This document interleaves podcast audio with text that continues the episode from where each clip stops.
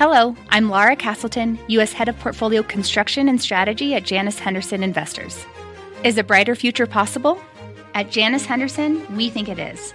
For 90 years, we've worked to help clients achieve superior financial outcomes and fulfill our purpose of investing in a brighter future together. We know that this means our thinking and our investments are helping to shape millions of brighter futures for the next 90 years and beyond.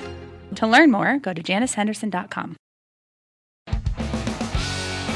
Jim Cramer here to share with you a sample of my take on the market from today's CNBC Investing Club morning meeting.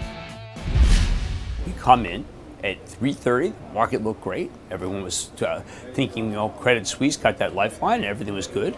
And by 4:30, there was a run on, on the common stock of First Republic, and once again, First Republic being a very large bank, for mostly wealthy people that got a lifeline from J.P. Morgan just last week. It turned everything down. So we can't seem to get away, other than in the Nasdaq from the uh, grip of these regional banks that are yeah, in trouble. Regional banks still very much in focus. Um, still a lot of uncertainty there. Much more uncertainty than I would ever want to touch. Uh, you also have this Goldman Sachs call. They raised their estimates on odds of a recession to 35%. I think that's trickling down.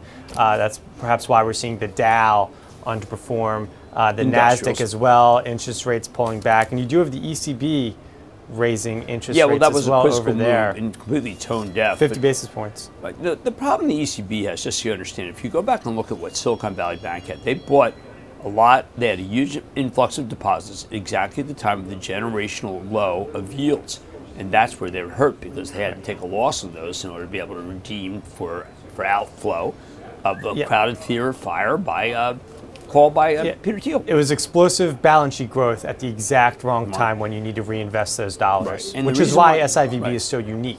Exactly, but is Europe unique too? In that they had negative interest rates and they had big inflows. Mm-hmm. So if they have to do the same thing we did, they'll be in astounding trouble. But I would point out before you really freak out, Europe is not going to let the uh, deposits of the large banks be uninsured. It's just that you might not want to own the common stock. And that's what keeps coming up, Jeff, is the idea that the depositors would be made whole no matter what. But the common stock, if you buy a First Republic, may not be worth anything. Mm-hmm. Now, that's very different from where it was even three weeks ago.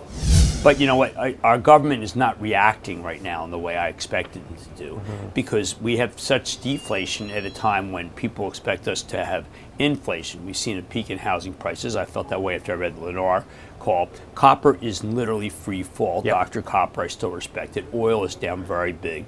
The foodstuffs have peaked. And airline p- uh, prices are the only things that are still going up. Real quick, it's called Dr. Copper because it's a measure of the health of the right. economy. And That's I still think it is, but it also is a lot of China.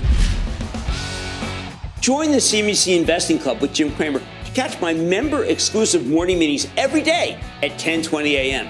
Visit cnbc.com slash morning take to become a member today. That's one word, morning take.